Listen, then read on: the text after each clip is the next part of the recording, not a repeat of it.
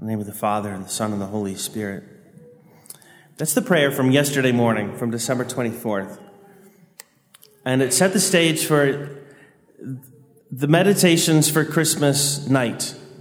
Last night, our focus was on how the prophets, even from 800 years earlier, the prophet Isaiah, speaks of the birth of the Messiah in the present tense fact, we hear it in Handel's Messiah, which we did hear in part last night, part one anyway, the appropriate part for this time of the year.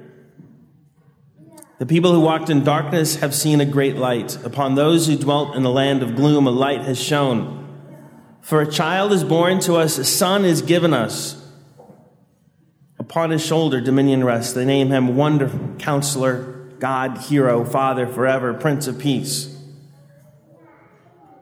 Fascinating, 800 years before Christ, and, and the prophet is saying, A child is born to us, a son is given us.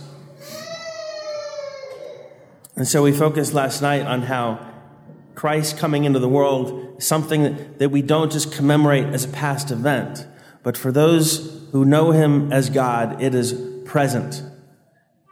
God coming into the world happens right now for each of us, especially sacramentally.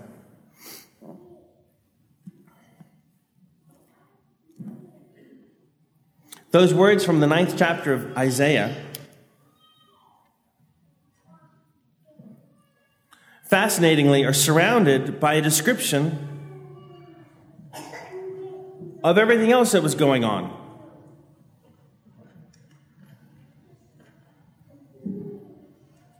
All the people of Ephraim shall know, and the inhabitants of Samaria that say in the pride and haughtiness of their heart, The bricks have fallen down, but we will build with square stones. They have cut down the sycamores, but we will change them for cedars. And the Lord shall set up the enemies of Rezin over them, and shall bring on his enemies in a crowd the Syrians from the east, the Philistines from the west.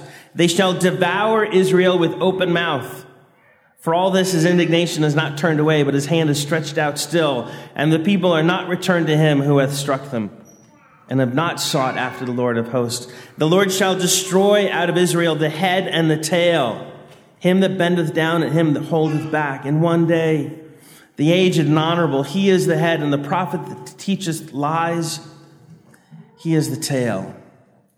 And they that call this people blessed shall cause them to err, and they that are called blessed shall be thrown down headlong. Therefore, the Lord shall have no joy in their young men Neither shall he have mercy on their fatherless and widows, for everyone is a hypocrite and wicked, and every mouth has spoken folly. For all this, his indignation is not turned away, but his hand is stretched out still. And it goes on and on and on. The, a child is born to us, a Savior Wonder Counselor, God Hero, Father Forever, Prince of Peace. And don't you think it's supposed to mean that everything's going to go back to the way it's supposed to be? So on Christmas morning, now we wake up and our Lord is born. It is a past event and it's also a current event. But we wake up to another day. And People still die, and children still get cancer, and wars are still waged.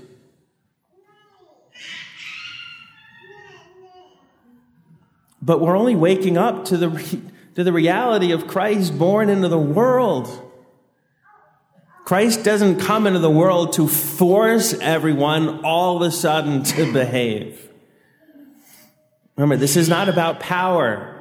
The Holy Spirit comes down as dew and God the Son comes down as a baby, and God the Father speaks of his love in a whisper.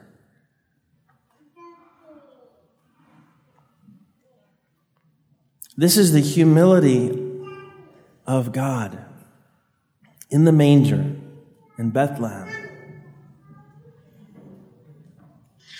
who will be recognized by those who seek out already what is good and true and beautiful. And if courage was needed in order to believe, if courage was needed to believe the message of the angel, if courage was required to journey to Bethlehem, Mary and Joseph need even more courage now. It's not simply that the world has remained fallen. It is even turning against them.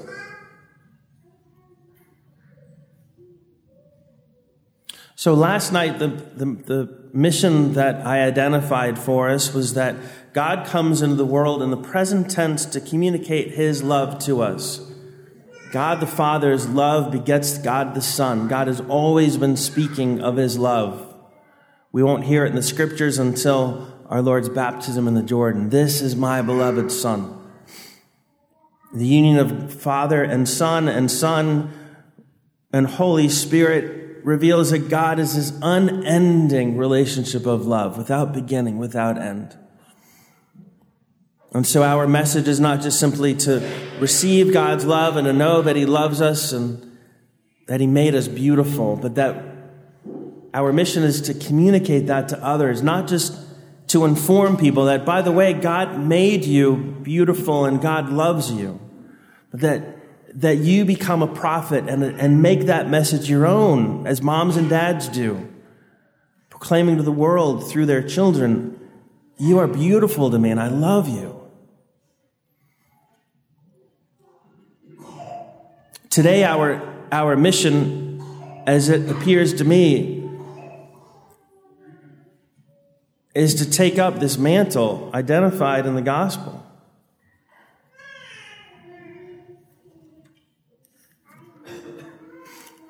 To those who did accept him, he gave power to become children of God.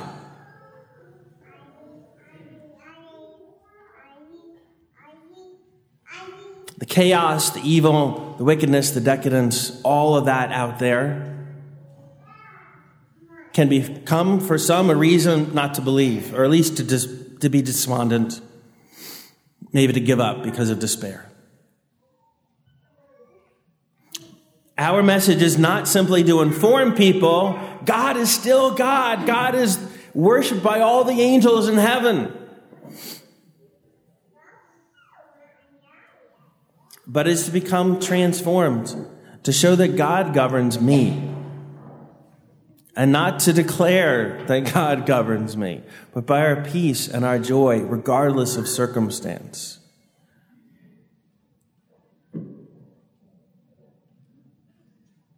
To love others no matter what, no matter what they do, no matter what they say.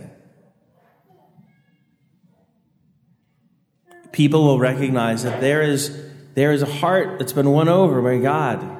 There's a life that's governed by the light of heaven.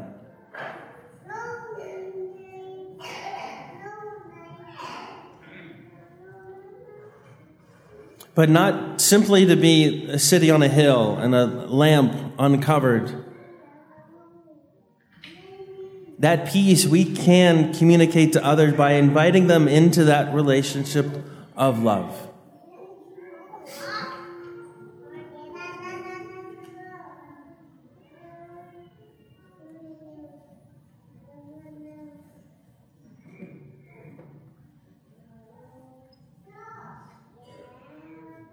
And we can only give if we already have that.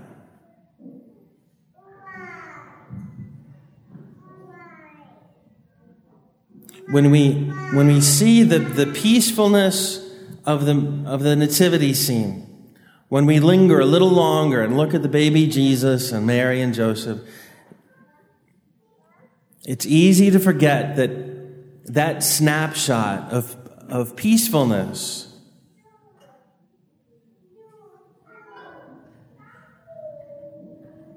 is surrounded by noise and is peaceful only because those hearts are united to God.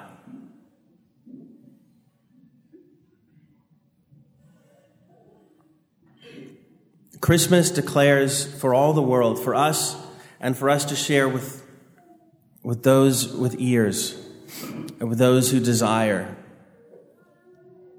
that God is in the world. God is Lord and King. God does govern. He brings peace. He offers joy. He doesn't impose it.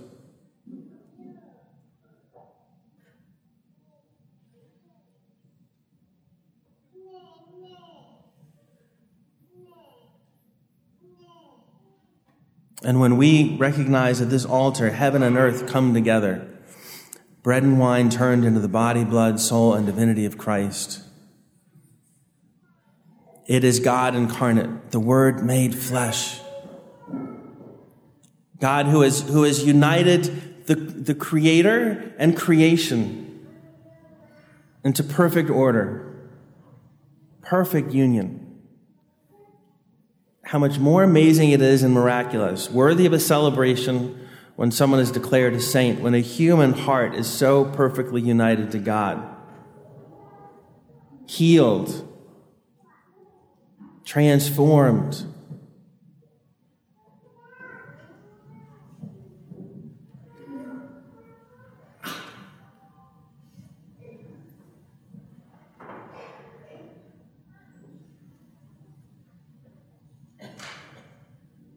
And so when we encounter someone who doesn't believe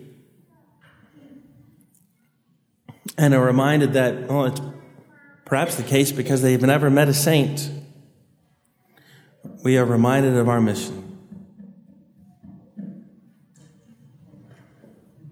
To be that instance of God having reclaimed his creation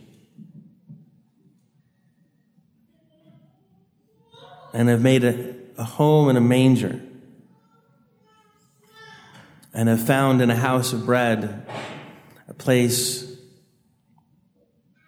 where heaven touches earth.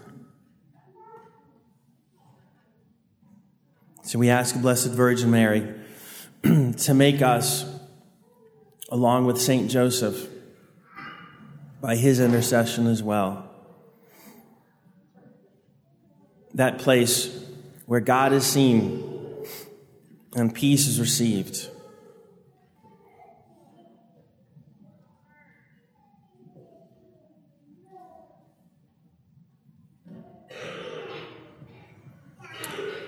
So we ask their baby son again to come quickly, we pray, Lord Jesus, and do not delay, that those who trust in your compassion may find solace and relief in your coming, who live and reign forever and ever.